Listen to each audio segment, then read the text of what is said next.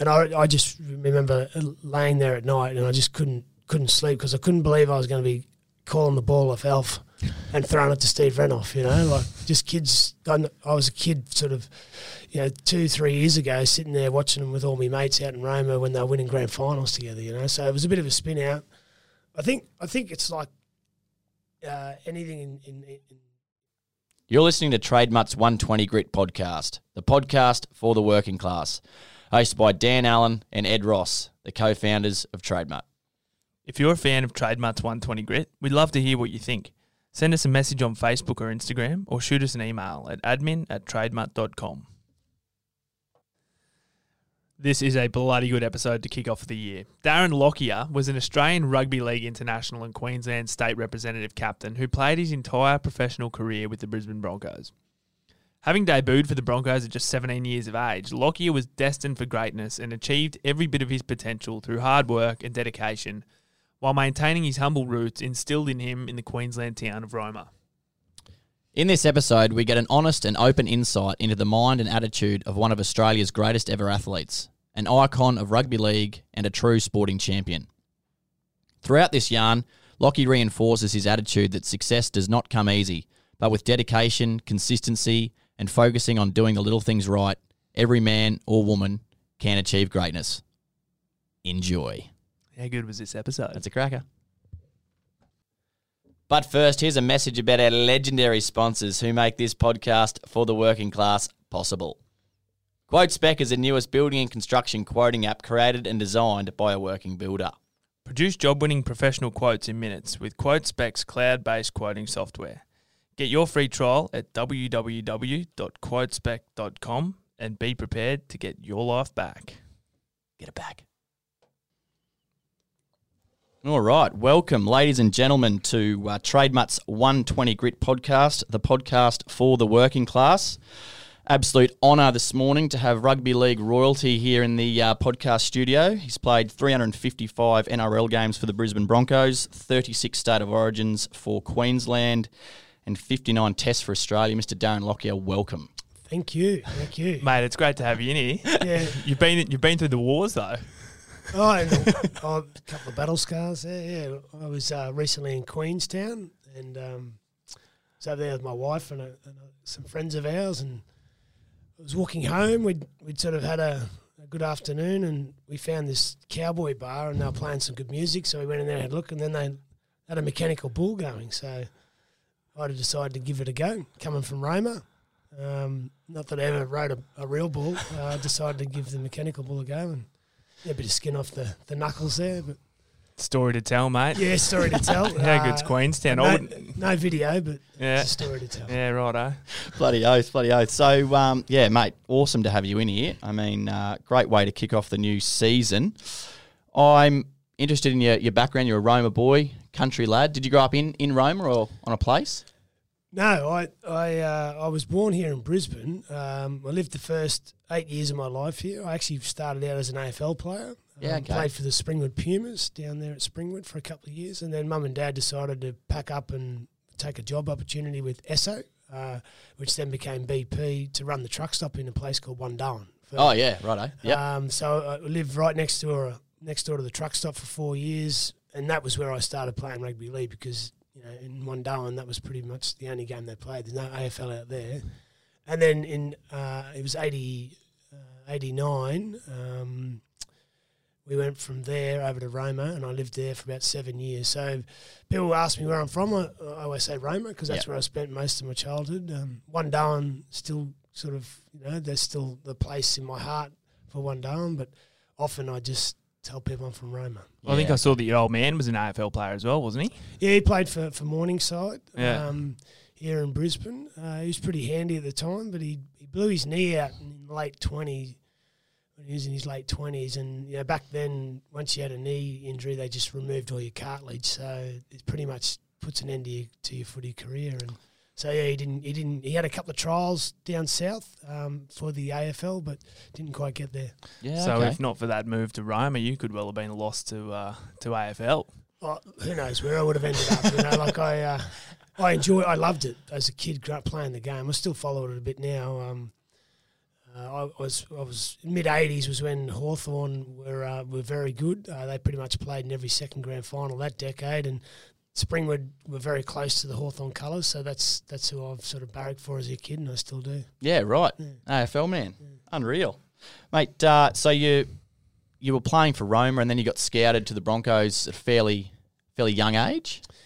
Yeah, I was playing at an under 14 state carnival uh, up at Caboolture, and I, that was the first time the Broncos had sort of approached me and sort of said, you know, hello, and you know, we want to, um, I guess, monitor your, your football from here. And so the guy's name was Cyril Connell, who Cyril's not with us anymore, but uh, he was a, a, a legend of the club, and he was a well-known scout for the Broncos. So whenever he was um, in attendance at these carnivals, everyone would know about it, and everyone wanted to play their best game of footy.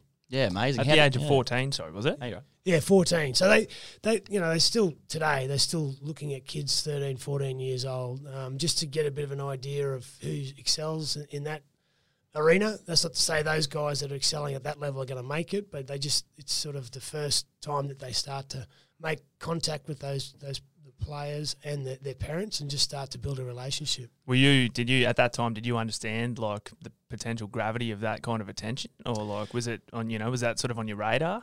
Oh, look, I think I think like any teenage kid, you don't like. I always loved sport, so you know, watching Wally play for Queensland, you know, watching the Broncos. You know, I, I think we all have dreams that we want to do that. Um, any young male or female at that age, if they can excel at the, the chosen sport, well, it's a dream. You know, so for me, it was exciting, but at the same time, um, yeah, there's a long way to go. Yeah, how did you handle that at a young age? Like, how did you, you know, not get too far ahead of yourself? Um, well, I think the good thing is that you start to believe that it's it's a possibility. Then, so you start to, I guess, take take it a little bit more seriously. And for me, I've always held that view that if you you know if you want to succeed in life, you got to you got to work hard. You know, whether that's in sport, just in business, or in work in general. You know, the, there's no uh, there's no easy success out there. So for me, it was just to go back and maybe just get a little bit more serious about the way I prepare and train myself. Um, you know, as a, as a player. Yeah, amazing. I mean, to have that, uh, yeah, at that young age and to be able to, I suppose, handle it and then still push on. And I suppose you debuted for the Broncos when you were 17.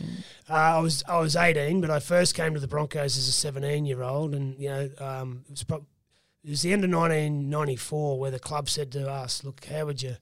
And it was Wayne Bennett came and sat next to me at, at a carnival at Ipswich, um, and he said to he sort of pulled me over to the side. We sat on the on the hill there um, at Ipswich, and he said, "Look, how would you like to come and you know come to the Broncos next year and play in our under 18s team?" So back in those days, you had first grade, reserve grade, had under 20. 23s competition, and you had the Colts, which is the under 18. So that's when I, was, you know, obviously I said, you know, without a doubt, um, I'm coming to Brisbane, uh, and they, you know, the Broncos are very good at making sure they you feel comfortable. So they they um, they'd line up a, a, a family for me to go and live with. I didn't know them, but there was a family over here at Seven Hills. Oh, amazing. Um, and that was, you know, uh, you're sort of a bit nervous about that, but at the same time, you know, they allow you to, you know, to sort of focus on your footy. Uh, You know, I worked at the Leagues Club. Um, I was a carpenter back in, in Roma, but I was working at the Leagues Club while I was waiting for a transfer of my apprenticeship. And in the period of waiting for that to happen, um, I got a crack at first grade. So you're an old chippy. I'm an old chippy. Yeah, yeah. I Yeah, got. Um, I was halfway through second year apprenticeship. Um, it, there's a bit of a story to that too because it, what happened was uh, the I was I finished year ten. I went and did a TAFE course for 12 months for the first year of my apprenticeship, and the second year I went out and worked for a, a building company in Roma. Um, and, and I'd had a scholarship with the Broncos at the time, and I was playing for the, the local team out there, the city's Gladiators. And we were taking the builder was taking a lot of these sort of um, rural jobs where we were going, you know, up and up into the sort of hinterland, so to speak, you know, to build these log cabins. So when I was going away with him, we were going away at sort of four or five weeks at a time, and I was missing out on my footy. I mm. wasn't, so I had to make a choice. I remember sitting down with mum and dad. You know, like I said, I, I- like I got a scholarship at the Broncos, and I really want to give that a red hot crack. And you know, obviously the advice from a parent was, well, you know, footy's not you know, that might not work out. You need to have a, a trade or you need to have a qualification. Devil's behind- advocates. Yeah. So, and I can understand where they were coming Yeah. from. But anyway, we, we, we came to the decision that I'd, I'd leave that building company and try and get a transfer with another company in town at the time. Um, well, I can go back and concentrate on on you know giving my footy a, a crack as well. Yeah, amazing. Yeah, interesting. Well, we, I guess, when it comes to sport, when it comes to having a crack at sport, there's only uh, like a finite, um, uh, like a period of time in your life where you can actually have that crack at that. You know, I mean, we worked with Jesse, who was a young soccer player, and he was sort of caught up in the same uh, same Predicament, thing. yeah. Whether do I continue with my apprenticeship to have that safety net, or do I have a crack? And I was always, mate, just go and have a crack at the sport, like because you're not gonna, you can come back and do an apprenticeship anytime, right? Yeah. Yeah, so I, I agree with that. I think if it's something that you, you've got a desire you want to do or achieve, then you know, give it a go. And um, if it doesn't work out, you can fall back and you know I guess start either start again or pick up where you you Left know, off. left off. So Yeah. that, that move to, to Brisbane with, uh, so you were being billeted, I guess, with, with a family. Yeah, And- yeah. No, they were a nice family. Um, and you know, in terms of you come home from training, you know, you'd have a meal cooked, and um, you know, you, not you weren't always relying on them to wash your clothes, but they just, I guess, it was just having that that sort of that Homely feel. that homely feel Yeah. that allowed you to then you know f- focus on um, you know, uh, giving yourself the best chance to you know to um, achieve your football dreams. Amazing. And I suppose the next part is you debuting for the Broncos. So run us through like the mindset of you being picked. Like obviously you're over the moon with you know happiness, and you're, you're so keen because it's been a dream. But like before, like you know, they're five minutes before you run out for your first game. Like run us through what you were was going through your head. I remember the week vividly because I, I hardly slept um, because you know I'd gone from under 18s and then which is four grades below first grade to then being elevated up into the reserve grade team and then sitting on the bench for first grade. It was against Parramatta down at Parramatta Stadium in 1995 and and I, I just remember laying there at night and I just couldn't couldn't sleep because I couldn't believe I was going to be calling the ball off Alf and throwing it to Steve Renouf. You know, like just kids. I, I was a kid, sort of, you know, two three years ago, sitting there watching them with all my mates out in Roma when they were winning grand finals together. You know, so it was a bit of a spin out. I think I think it's like uh, anything in, in in in that sporting arena. When you, you achieve you achieve something, but at the same time, if you, you feel responsible that you've got to do your job while you're there. So it immediately on the day it would switch from you know, being in this surreal environment to then, okay, well, what have I got to do to not let my teammates down? You know, I've got to do my job. What is my job? How do I do it? Um, and that'll give me, obviously, that gives you the best chance of getting picked next week. Trying to stay present, I suppose. Just be more in the moment and know what you yeah what you set out to do and what you have to get done. Yeah, I always found that was a way to calm your nerves too. You, you sort of, you know, you can, the bigger the game, obviously, the more nerves you got. And what happens is you start to drift away and think about what the outcome might be. You're sort of saying to yourself, I hope I play well, I hope our team wins. When really you should sort of narrow your focus down to, well, what have I got to do in the first five minutes of the game? And, I, and, and immediately after I did that, it just sort of took the nerves away because I could focus on something tangible. And once you got it five minutes into the game, you go, well, what have I got to do the next five minutes? You know, you just break it down. Did that ever go away in your career? Like up until sort of when you finished, like were you still having pre nerves and like you know before a game, or did Yeah, it, yeah, yeah, no, never Uh, never stopped? Yeah, no, never stopped. The nerves are always there, and I think that's a good thing because it means you care. Um, you know, I was probably built more around fear of failure. Like, you know, we all want to win. I hated losing as well. I'm competitive, but I, I was probably uh, of, of the, I guess what drove me was uh, I just didn't want to fail um, on my assignment, and I didn't want the team to fail. Yeah, Did you feel out of place amongst those players, Alfie and Steve Renouf? Like, did you feel like you kind of, you know, Oh no, the, and that's a good thing. You know, when you come into a good culture, a good environment, whether they're you know ten years older than you or they've been there for five years, uh, you know, they, they all made you feel welcome. You know, and I remember, I remember we we scored a try. I think I passed the ball to Steve Renouf, and he went away and scored the try. I mean, we we, we were winning the game quite comfortably at the time, but you know. You know, Glenn Lazarus come over and just sort of pat me on the on the back and said, "See, young fella, it's not that hard, is it?" You know, and that's so having having sort of you know leadership and senior players in your organisation giving you encouragement um, is is pretty is, is pretty crucial to make those new people feel welcome. Yeah, bloody oath it would be. Yeah, especially when you're first starting out. Um, that's like when you were playing under Wayne when you first started. Like, how important was he sort of as a mentor um, for you as an individual as a player?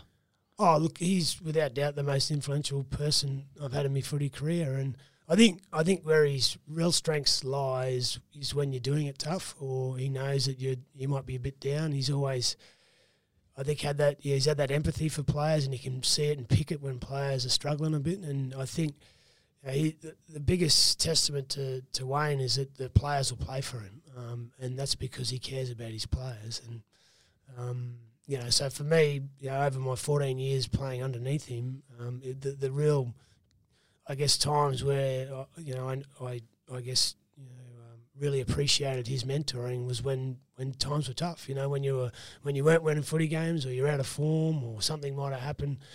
Um, you know, away from the footy field, you know, he was always, you know, a really good sounding board to sit there and, and discuss. So you were reaching out to him, or he was sort of reaching out to you when you were down? Like, oh, I think it's a bit of both. I think he, you know, he's been around long enough and can see the signs. Uh, so, you know, I think that's that's you know he's been doing it for a long time. Um, but I think what he's got that relationship where he makes people feel comfortable to go to him, and I, I think another sort of testament to, to, to Wayne is that there's players that he coached you know 30 years ago that are still calling him for advice. Yeah. Amazing. Mm. Wow. Yeah. That's some serious. He seems to be quite an intuitive it? bloke, doesn't he, Wayne? Like, and for a squad, I mean, how many's in an extended squad? Like 17, 17 and 30, so you, got, like. so you got 17 sort of players every week. There's 30 in the squad, but then you got to manage, you know, the, the younger development players. So yeah. there's a lot of players you got to manage. And Staff as well, yeah. like absolutely everyone. Yeah. So he, you know, he's, as I said, I think, I think because of his experience in life, um, you know, he's been through adversity himself, you know, growing up and being, you know, in the police force. So, um, yeah, he's he's definitely got some life lessons there that he he's he's willing to sort of um, you know share with others to help build and, and help um, I guess make people more resilient. But yeah. also from everything I've heard, he really seems to take the time to understand each individual for in, for their uniqueness, I suppose, and then manage that in whatever way you know they need to be. Yeah, so he's not you know one approach fits all. He's he, that's something he gets to know the individual and understands what works and what doesn't with those people, and um, gets a tailored approach to each each player. Yeah, it's amazing. And I suppose how how important do you think it was in your career for actually asking for help and like seeking out advice from from people, um, you know, yeah, sort of above you?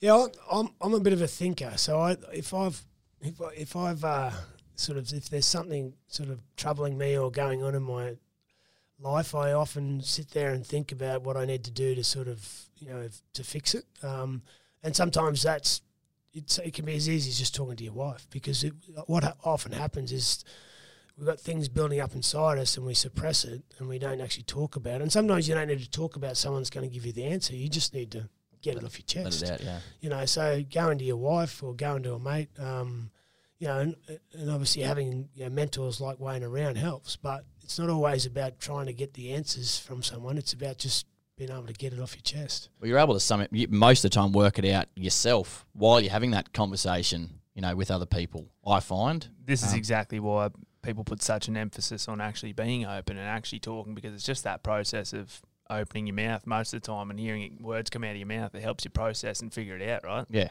absolutely. Yeah, yeah. and the more you suppress something, the, the bigger it gets, and then you know, you know, often, and I see it in, in the sporting world, and I'm sure it happens out in in, in the world of you know. Uh, the real life, I suppose you call it. Um, you know, you know, people suppress it, and the way they deal with it sometimes is you know they go and drink, um, which just makes things worse. You know, like at, at the end of the day, um, as I said, if, if, I think you can sit there and just talk to a mate and not have to demand the answers and just sort of blurt out what's going on in your life, you you actually feel relieved. Chew the fat. Yeah, yeah. chew the fat. yeah, yeah, mate. I suppose yeah, touching off that would be you wrote in your book during 96, 97, there was you're having a bit of trouble gambling.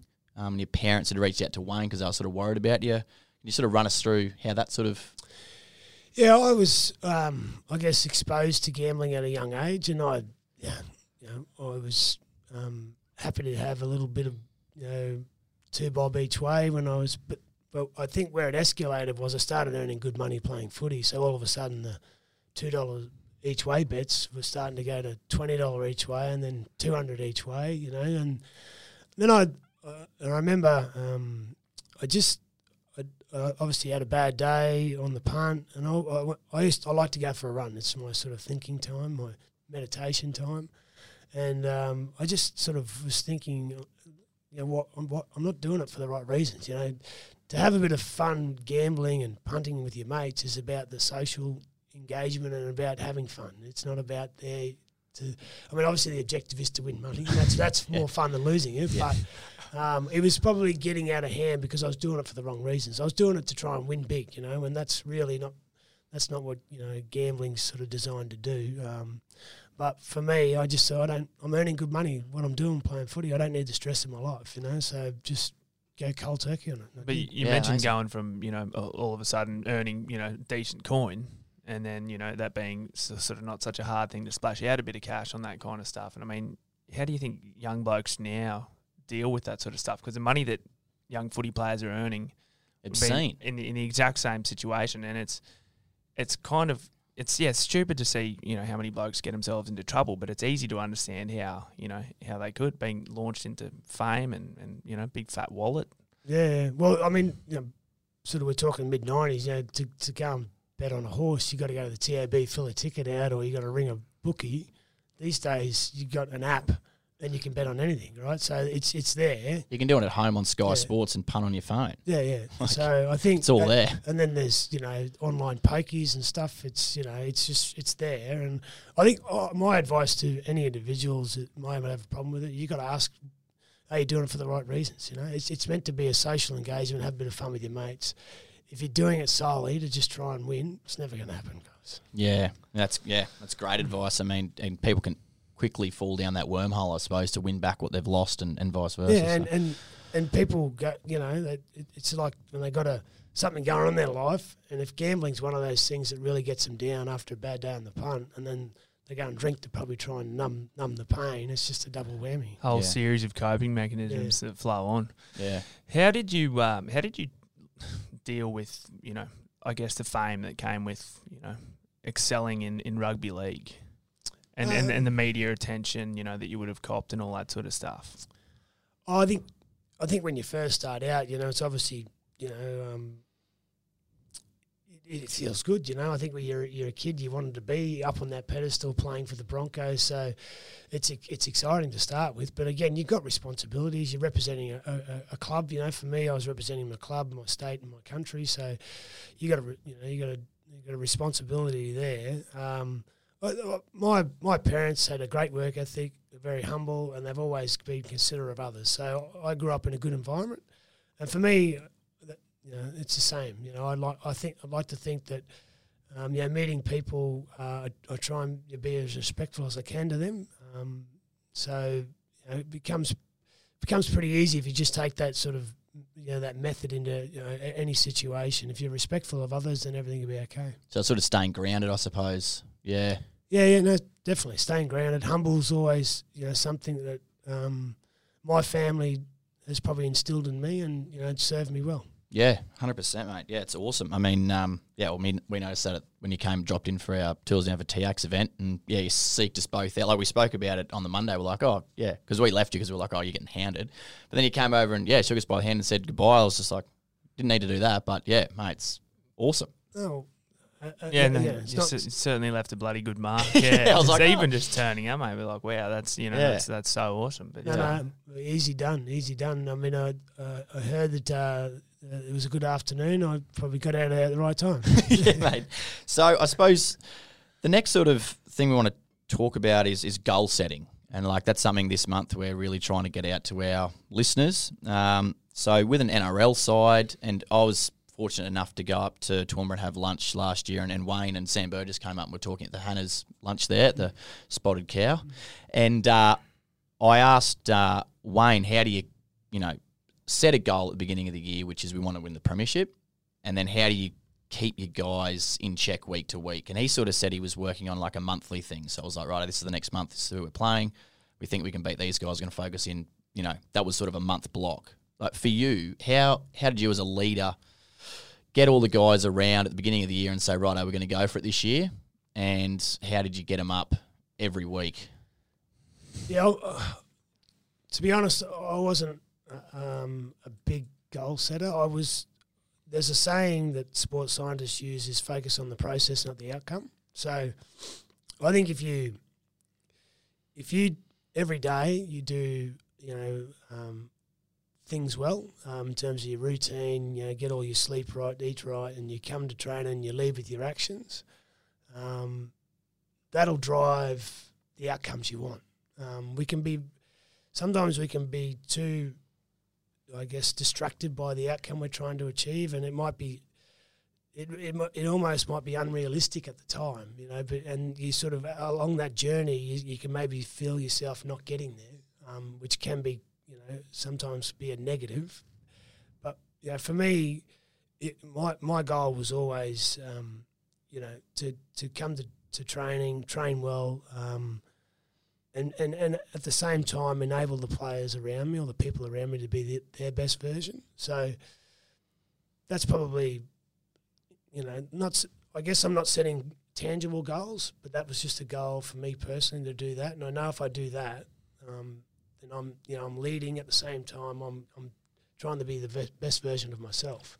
Yeah, right. Yeah, so I completely relate to that actually, to be honest, Lockie, because like I, yeah, I mean, you know, obviously it's good to have goals and it's good to have, you know, say maybe you want to buy a house or this or that, this, that or the other, but a lot of people don't particularly have goals and they don't maybe not know what they want to achieve, but it's it's gold what you said. It's not you don't have to, you know, particularly have a, a big dirty nasty goal, but to focus on doing the little things right every day and being the best person that you can be. And I guess sort of letting things play out by you know putting in your in your best efforts just just in general right? daily. daily Yeah, yeah, yeah.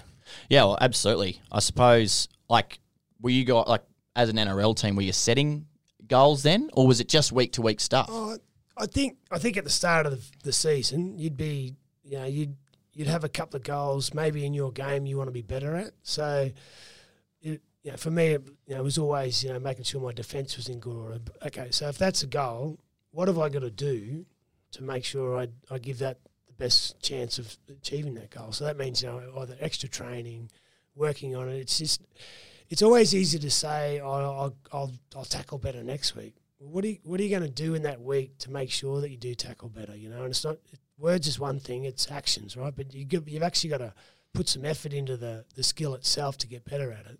So, I, I would say I was a goal setter on a like maybe a week to week basis. Where I, if I was poor one week, I needed to work out what it was I needed to fix up, and I'd I'd make sure I'd put processes in place so I gave myself the best chance of getting the outcome I wanted.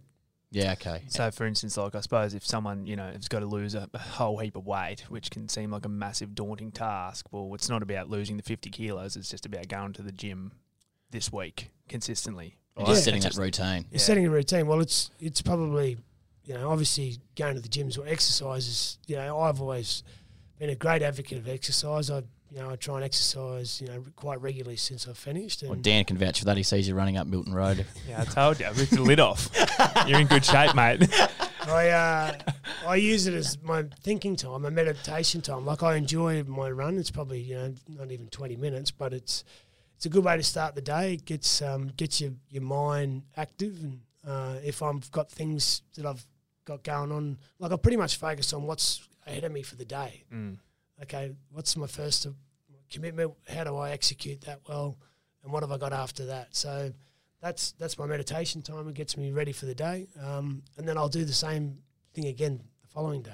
So that's So- your routine. Yeah, amazing. Real processes p- type person. Yeah, yeah. I'm just, and, and I've always been a strong believer in if you if you do the process well, the outcome will look after itself. And that's probably yeah, a really important thing for you as an individual is making sure you stick to that routine and sort of like not let outside things impact you still getting that done. Is that Yeah, yeah, yeah, hundred percent. I think, um, as I said, success in life doesn't come easy, right? So you got to work hard at it, and there'll be times where, um, you you know, you might find yourself being a little bit sort of distracted, or you've been sort of pulled away from your routine a bit. But you know, every now and then that's going to happen. But it's about you know getting back to that, that routine you know works for you as soon as you can. So when you hear athletes and just people in general saying it's about doing the little things right, it's something you hear a lot. It's a it's a quite a literal thing every single day. You mean? Yeah, yeah, and Mm. you know, sometimes it depends at that really elite level in sport. Like it's it's pretty, you know, it's it's really sort of diligent in terms of what what they got to do, where they got to be, in terms of what they eat, and yeah. So that's it's it. I guess it's working out a, a routine or a process that that is suitable for you, and know that it's going to give you the best chance of being successful. Yeah, amazing. I suppose another question we've got is the low points, and that's losing, obviously, in rugby league. And like one game that came to mind was like 2008. Um, it was Wayne's last game at Suncorp. You guys played the Storm. They won on the bell. Big GI uh, went over, and I still I can vividly remember watching it at, in the boarding house at school, and like all the Broncos are just inconsolable. I mean, how? Just run us through that. Like you were that at that point, you were so close to a grand final. You know, wanted to send Wayne off on the right note. Run us through, you know, how you were feeling as an individual and sort of how you came back out of that um, over the off season, I suppose. Yeah, um, well, it was up until that date. That was probably the only that was the, only time I'd lost a, a big game like that in that those circumstances. When you lose on the bell um, in a big game, it's quite heart wrenching because you you go through so many thoughts about what if we had done this and what if we had done that. The result would have been different.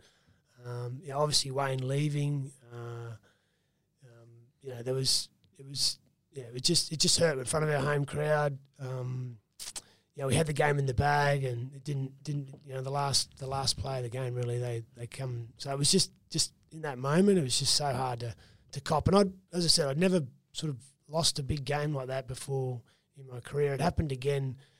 Um, the, the Kiwis beat us in a Four Nations um, tournament at at Suncorp. Uh, pretty much the last play of the game, they went down the sideline, uh, and Benji Marshall um, he scored the, the winning try, and so that that was a bit heartbreaking too. Um, so yeah, look, I, how do you get over it? Well, you just um, you just you just got to put it behind you. Like I, I was always a firm believer in that you can't change the past, you can learn from it, but you don't want to look you know you don't want to look too far ahead either. You want to sort of focus on what's in front of you now. Um, so go away in the off season when you come back as a group. Um, you know, what do we got to do, guys, to, to get better? Reset and put it behind you. It's, it's a long se- How many? How much time do you have off between seasons? And like between the end Um, of season and pre-season? Month, well- two well, months. Sort of now that um, the players have got a players' union that's quite strong, it's minimum eight weeks now. Um, but you know, back when the union um, wasn't as I guess prominent or, or vocal, uh, you could come back from a kangaroo tour, you know, in sort of late November, uh, and you know. Uh, some clubs, the Broncos are pretty good at it. Wayne was always, you know, pretty um, thoughtful around making sure his rep players had time off. But some guys would come back late November and they'd be back at training sort of January one. You know, so they get a, they get four weeks off. But uh, that's that's good mentally, but physically, it's it might not be enough. Pretty demanding. Hmm. Yeah, I suppose. How many times a week would you train? Um, oh look, these days it's you know, I mean, in the preseason you pretty much train six days a week. Yeah, um, and then on. yeah, uh, and then when the season starts, you still you probably at, at in this in the modern game you're still probably lucky to get one day off. Yeah, I mean the workload on some days is very light, but you know. It's, it's you know on a seven day turnaround the players would probably get one day to rest and then they'll have maybe one day through the week where they get it off. Yeah. You mentioned um, your running now, uh, post career is like your sort of form of meditation, bit of time to switch off. Did that? Were you doing that while you were still playing, or was the training schedule too full on? Uh, no, I, I- I think you know if you want to get an edge over your opponent, then maybe you just got to go that little bit extra. Um, you know, then so I, I was, you know, I'd do what I had to do at training, but I knew as I got older, if I wanted to have that edge over, you know, some of the younger opponents or even my younger teammates, I just needed to do that little bit extra. so, so me, you know, going for a, a bit of an extra run was was something I did late in my career, and I thought it held me in good stead because if you look at it when you're out on the field you make your errors mainly when you're fatigued so if you if you limit the amount of time you're fatigued then you're making good decisions Yeah, ab- abs- and that's what um, Shilo was saying as well. Sort of like the, the way you're portraying your look, and sort of like you know, if it's the 78th minute and they're packing a scrum, like don't have your hands on your heads, or like and don't breathe too loud because you don't want the opposition to think that you're That you gassed. that you're gassed because Yeah. they're going to target you. yeah, well your body language is crucial you know when you're in adverse times you know when you might be under the pump you've got injuries or penalties going against you you need you need good body language and from, from where I the position I played I had to be quite vocal and communicate a lot so if you've if you've got a bit of gas in you still you can still be really Yeah. a really good communicator when when often the other players are struggling. Yeah. When uh, it was, you know, 2006 Origin series, um, you know, we'd lost one, one, one, it might have been the other way around, but then we were down, you know, five minutes to go. Um, how did you get keep the the Maroons up and the morale up when we were down with with time to go? You know, I'm interested in how a leader and I suppose a leadership group that you had in there kept everyone up and saying we're still in this. You know what I mean? How do you keep them going? Yeah, I think um, I, think you know in, in, in that situation there, there was probably there was a there was three of us that were probably a little bit more riding on that that moment. There was myself, Petro, Civoniceva, and Steve Price. You know, we're sort of the elder blokes in the team, and we hadn't won a series for, for a number of years. It was we'd lost the previous three and was staring down the barrel of four in a row. And at that point in time, that's the first time in history that any team had won or or lost um, four series in a row. So I remember when we were down 14-4, like and we're pretty dejected in the in the in goal area, and we had a couple of rough calls go go go against us. But I think you just again you you just got to give people in that moment something tangible to focus on, like. Um, so there was just pretty simple instructions about guys. We just got to get the footy. We'll kick early, get it down the other end, and we'll just put pressure on their attack with our defence, so with our line speed you know, it's pretty simple, but it just gives them something to focus on because you, you know, if, if a leader stands there, you know, ponders and looks like he's devoid of you know answers or solutions, then you know, yeah, who's, who's going to? That's what I mean. Yeah. Stuffed, right? So how did you? Was that something that was coached into you, or something that you just learnt on your journey as a rugby league player? To just always stay up and just be like, keep your chin up. I've got to look right myself, and my own mentality to get everyone else around me? Is that something? Or did yeah. you just always know what to do? Well, I, I, think there would have been advice along the way that would have said that, but I think you just learn along the journey that you know you've been in that situation before, and standing there doing nothing and looking dumbfounded is not going to work. You've actually got to give the guys something to believe in, and it's got to be tangible, right? So, um, and you know, I, if I go through the last sort of ten minutes of that game, we got the ball back, and it was a bit of Johnathan Thurston brilliance. He stepped and he got through and he threw the ball to Brent Tate, and Tate mm. showed mm. great speed to score down down the sideline, um, and he scored right under the post. So it was now 14-10 uh, with less than five to go. So we're still behind, but we've got a bit of bit of a spark about us.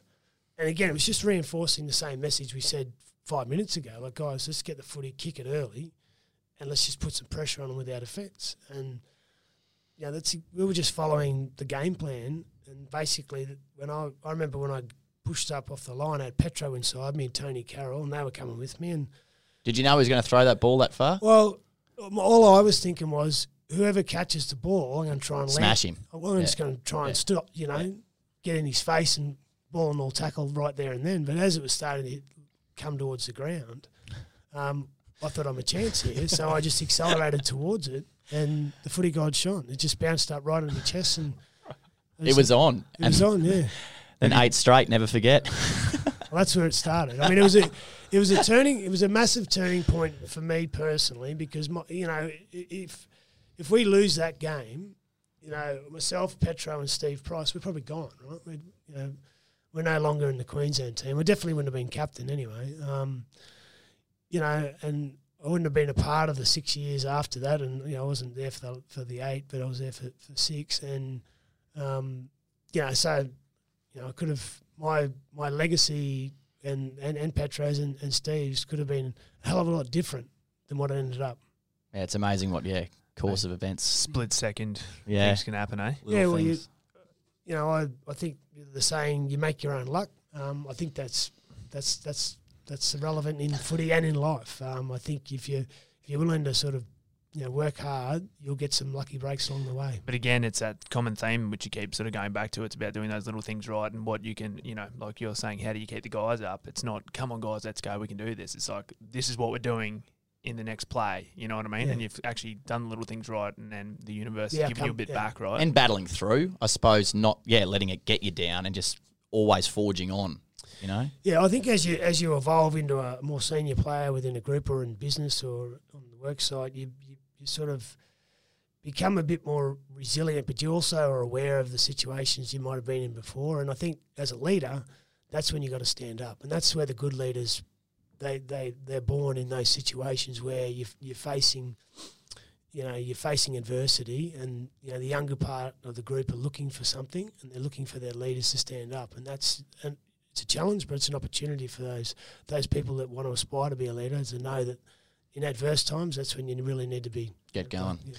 When it comes to leaders, what you're talking about, like, do you look at other other people out there and take inspiration, or you know, have you got sort of other kind of mentors that, that you looked up to throughout your career, and even cross code, like, or you know, in other parts of Uh, life? I, I, I probably just respect, um, you know, um, good performance over long periods of time um, across all codes. You know, like I think, yeah, you look at those tennis players, um, you know, to keep sort of, you know, they, they're comfortable. They don't have, they don't need money, right? They got money. They're comfortable in their life, but they keep turning up to tournaments and they, you know, they're competitive and they, they want to keep winning. Um, so you know, the, the Federers, are, you know, the Nadals, you know, so you know, Lleyton Hewitt's a great example too. You know, like I, what I I really respect people that get every inch out of their potential because they've had to work hard to do that. Um, people ask me who's you know one of the players you, you loved playing with, and there's a guy called Michael De Vere that used to play at the Broncos. He's not you know not everyone knows Michael, but You remember him for getting his head stapled in State yeah, of Origin. yeah, yeah, that's right.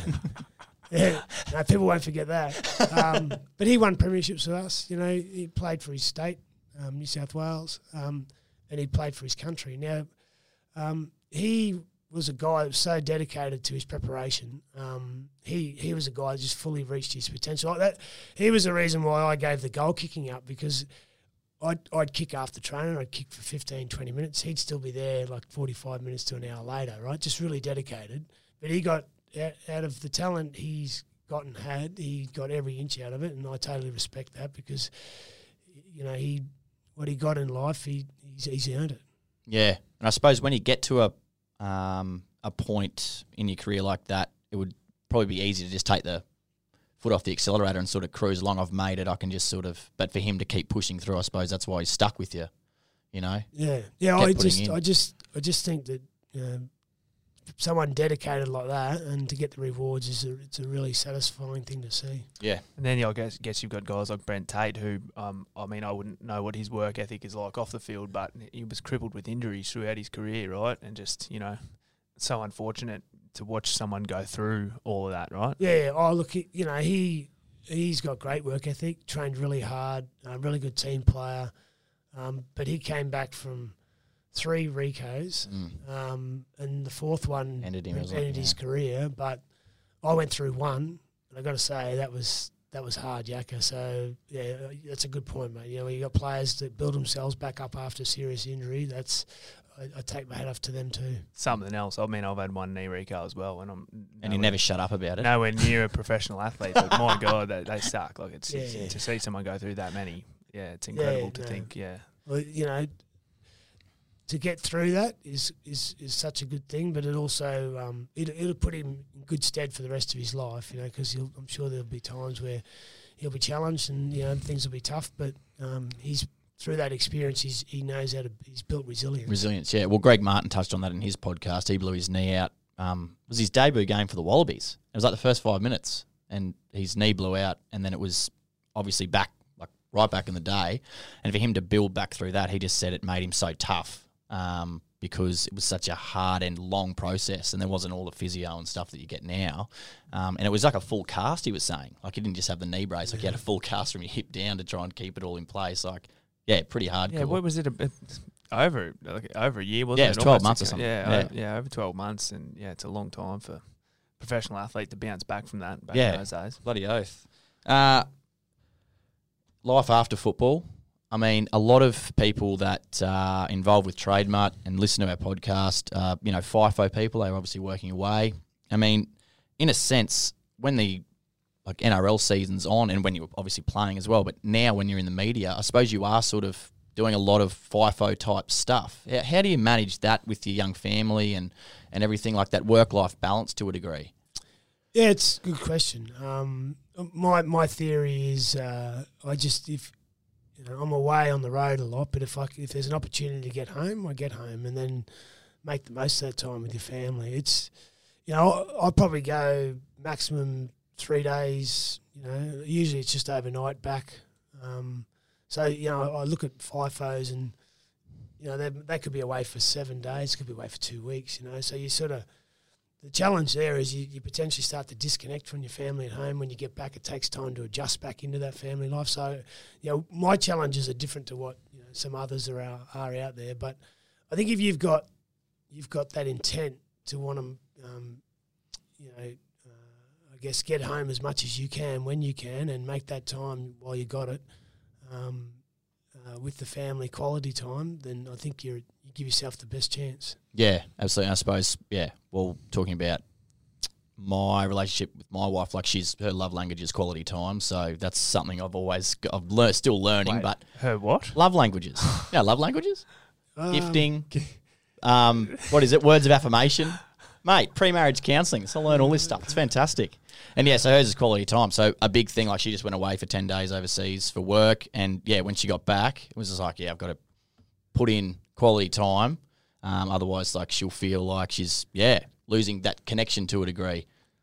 Yeah, it's, it's uh, as I said, I I've not been a full on FIFO worker, but I can I can sort of I've worked in and around the mining game, and I can I know that that's you know it's a it's a big challenge for a lot of those workers out there. Um, I guess you just need to sit down as a, a couple or a family and just work out, you know what what everyone wants or needs in in that situation, and, and, and try and make it work. Yeah, absolutely. I guess what a lot of the FIFO guys are working with is, um, you know, I suppose the financial pressures and the and the need to, you know, really need to be out there to to keep providing for their families, and then you know they come back and a lot of the times they feel disconnected from the family dynamic because they're sort of away for for so long at a time, you know. And they're wondering what they're doing it all for, I suppose, in, to a degree. Yeah, and they're not the they're not the primary disciplinarian and, and all that sort of stuff. You know, hear that a lot that they kind of feel out of place when they come back, which would be a very very tough Yeah, dynamic to come back into. Yeah, I, I think it's just sitting down as a family and understanding that the challenges is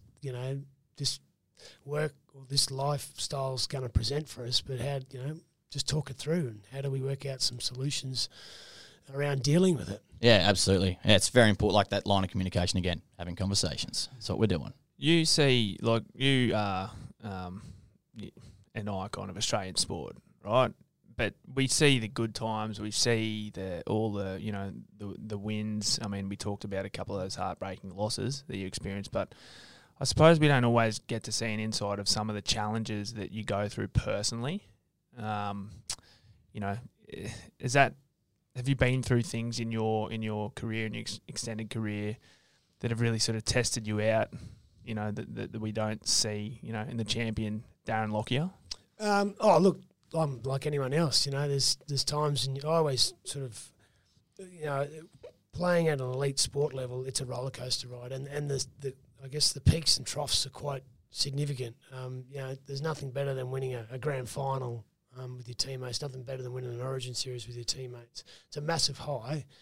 I always say the only way you reach that same high in life after footy is, is you know when you when you, you know, have children. Right? That that euphoric feeling Mm.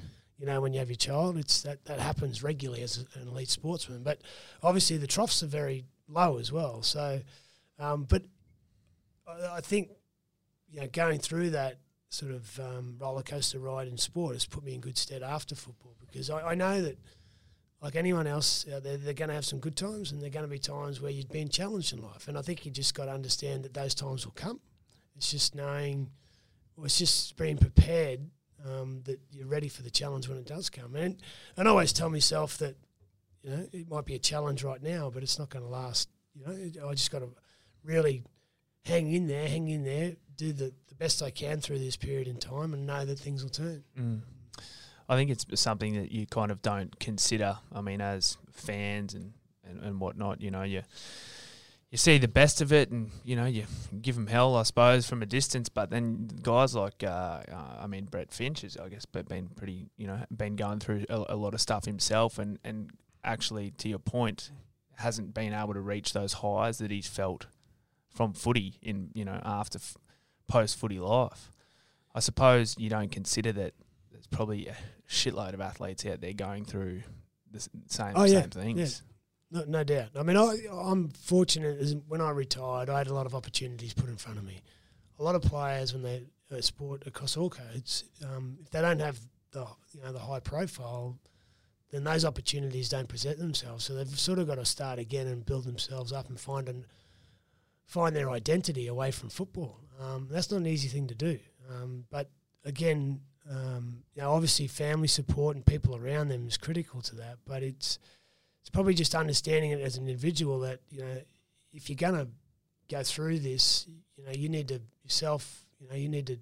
It's going to be challenging on you, but you need to be the first one to put your hand up and say, "Right, I'm, I'm willing to make this work," because um, you can't just rely on other people to fix it up for you. Well, that's It's an important point. It yeah. is, yeah, for sure. And I, I from my understanding, come, coming from you know playing for, for a professional footy team, everything is kind of structured and, and laid out for you, and you're almost told, you know, wh- where to be, you know, all the time. You know, almost kind of wipe your ass a little bit for you. Is that sort of correct? That, Yeah, oh yeah. Look, I think I think you're you're in you've been put into a routine, but it's not the routine you've chosen. I mean, you Mhm. have in a way, but it's actually you know you've got a I guess a structure around you that you live inside it. Um, that's your that's your, your your routine, and then when you leave that, it's it's totally new or foreign to them. Um, and the games, the NRL is starting to do a lot more around how they get players prepared better for after footy. Um, doesn't matter how much how well you're prepared, you're still you're still going to go through challenges, and some will have big have big challenges, some will have not so big. But I think it's just as I said, as an individual, if you if you if you want to be successful in life, you still have to you know put your hand up yourself and and, and want to be the one that finds you know the answers. You can't just rely on other people around you to try and fix things for you. Yeah. I suppose the interesting thing I pick up out of that is that you had the routine and then life after footy you set your own routine. Like you're getting up and going for your run every day. So you sort of you've just reinvented your day to day. Yeah, I can't speak high enough around sort of regular exercise. I think it's it's really good for your mind and your mental state. Um, but yeah, I, I've again I'm focusing on the process, not the outcome. Yeah. Right? You know, so Yeah. every day I just want to do that do that well, and if I've got um, responsibilities or commitments, you know, I want to make sure I fulfil those, and and, and um, at the end of the day, you feel satisfied with how you went, Yeah. and then the next day it's on again. Absolutely. Well, I'm satisfied. I mean, yeah, it's bloody unreal. Um, you got any other questions? mate, I'm interested about uh, you know you've you've ended up you're the director of One Key Resources now. You mentioned, and you know you're in and around mining a little bit. How did that come about for you? And like, at what point in your career did that sort of start to become a you know a, a post footy kind of um, So the way the way it came about was, you know, when I retired in 2011, I said I had opportunities to go to. One of them was One Key Resources. They they were a company that was looking for brand awareness, so they they I became an ambassador to create awareness around their brand. But just my natural instinct is to want to understand the business, so I can you know talk about it um, with good, you know, educated. Um, so people, if they're asking me about it, I'm telling them the right thing. So I got to understand the business, and then I also felt that you know some of the lessons I'd learned over here playing on the footy field, I can sort of you know translate that over to to, to uh, you know, I guess the business world. Um, and then I went from an ambassador to then you know working within the business and then becoming a director. It's something I've picked up about you, even when we just met uh, the other weekend and, and today. Um, you are quite inquisitive, or you like to understand, um, you know, what's going on, who you're around. You like to know the detail, and you really take the time. I think from from from what I can see to yeah to understand who who you're dealing with or what's going on to, to be nice and well informed. Yeah, and I think you know you guys are doing a you a great cause here. You know, um, so for me, there's a, there's a lot of great causes out there, and I want to know as much as I can about those causes and where I can potentially assist. Uh, so, you know, I I think you guys are you know doing a wonderful thing, and you're good people, and um, you know, so from my perspective, I want to understand how it works and how you're going to you know achieve the, re- I guess the outcomes you're looking for, and um, yeah, so I'm always being inquisitive. Yeah. Yeah, no, I like that, and like, um, and super appreciative, mate. Because yeah, it's um, yeah, you, yeah, it's it's really cool, and uh, I like how yeah, yeah, you, you you seem like you really care. Like it comes across uh, upon first meeting you. I think that must be something that's probably carried you through your career and reflects the success that you've had as well. Yeah, I've you know I've been fortunate to have the parents I had, and obviously having mentors like you know Wayne Bennett and having life experiences through that sort of elite level, Mal Meninga. Um, you know, so it's put me in good stead. um, you know, and I'll I'll sort of rely on those experiences for the rest of my life. You uh, you'd be an, an you'd be an ambassador, I would imagine, for a lot of organisations. Or you're doing a lot of a lot of um, you know out outside sort of support work. Um, I, I don't. There's a lot of causes out there. I'm not an official ambassador for. I just, as I said, I, I think people are driven to around good causes um, and are professional outfits. I'm happy to sort of support where I can. Um, and sometimes that could be just you know turning up to an event. Like I did Doing a other day. podcast. We're doing a podcast. so, um, yeah, I, I believe in, uh, you know, the more good things you do in life, um, more luck you'll get. Do you have lots of people coming at you? Do you get lots of like different people coming at you, wanting, dragging you here, there, and everywhere, wanting you to be everywhere? Uh, yeah, it, it sort of it ebbs and flows, you know. Some, some particularly around state of origin. You know, every, everyone's talking about origin, so you, you know you, they want you to go there, do this, talk about that. Um, you know, I'm also conscious. I've got a young family at home still, and it's important that I, you know, I'm around as much as I can to, because this is the years where they Mm. um, you know, like you like always. There's a lot of phrases that stick in my mind, and a lot of parents always say, "Make the most of this time because you'll never get it back." And so, you know, I try and make the most of the time I got with my family, but at the same time, you know, I'm a, I like, you know, working in business, and I'm out there doing that stuff as well. So it's a bit of a, uh, a juggling act, but you know, I couldn't be happier. Do you have? Do you do you do you know how to say no? Are you good at that, or is it uh, something that's I'm better now. You are? I used to be uh, someone who couldn't. yeah? Um, but I think it's it's a trait that uh, um, you know sometimes you, you you've, you, you've got to have. You know, Mm. you got to be able to if you because again, if I'm saying yes to everything, then my family suffers. So. Um, know, they're my priority right now, but at the same time, I still want to go, go out there and give back to where I can with the good causes, um, and you know, I guess do what I need to do for in my business business world. yeah. Wow. How how old are your kids? So three boys, nine, seven, six, and a little girl at eighteen months. She's got a whole footy team there. Yeah, yeah, yeah. So it's uh, so my wife, she, uh, you know, we've got Monday afternoons are off. We've got swimming on Tuesdays. It's AFL and soccer on Wednesdays, and then it's rugby league Thursdays. They sometimes play rugby league on a Friday night, and they play rugby league Sundays and AFL Saturday. So it's, you know, it's it's a it's a juggling act. Actually, I do have one more question. with your with your boys coming through, like obviously they're going to know that their dad's Darren Lockyer. Like, have you thought about how you're going to manage them and like their expectations on what success looks like? Well, they probably already do. Like they yeah, that's already like, know. Do that- they already know that? Like, as in, like they don't have to be as good as you were. You know what I mean? Yeah, oh, I, look, I, I, I encourage them to play all sports, and they'll work out which, which one they like. But my, you know, I don't, you know, I'm, I'm competitive, and I think they'll work that out naturally. But I, you know, I just want them to go out there and give their best, right? And it, it's sportsmanship as well. So if you get beaten, I don't, I, I don't want you to, you know, throw a tantrum um, like I did that night against Melbourne Storm. Um, I, I just want you to be fair, honest, and, and, and, and sort of never give up. play with integrity. Yeah. So, and look, that takes time to instill in them, but um, yeah. So that's that's important to me because I, that don't. You know, for me, I, you know, um, it's not about how well they do in sport. It's it's about how well they do away from sport. Is probably more important to me. But if they love their sport and they're they're good at it, then at some point in time they'll have to you know potentially knuckle down and work hard at it. Yeah, amazing, amazing. It seems to be uh, like yeah, uh, something that you've kept going back to throughout this podcast. It was about uh, you know the success of guys like Michael De Vere, and you know it's just focusing on these little things and just you know integrity is key, and you know um, putting in the putting in the hard yards, and and the rewards will come. Yeah, that's it. Success, success doesn't come easy. You got to Mm. work at it. Mm. Um, No one wo- sees that. No one sees that effort that you put in, do they? No, if you work at it, the rewards will come. Yeah, nice. Thanks, Lockie. Well, um, Mate, it's been a cracker. unreal, unreal. Last before we go, because we are recording this in January 2020. Who's going to win the premiership this year?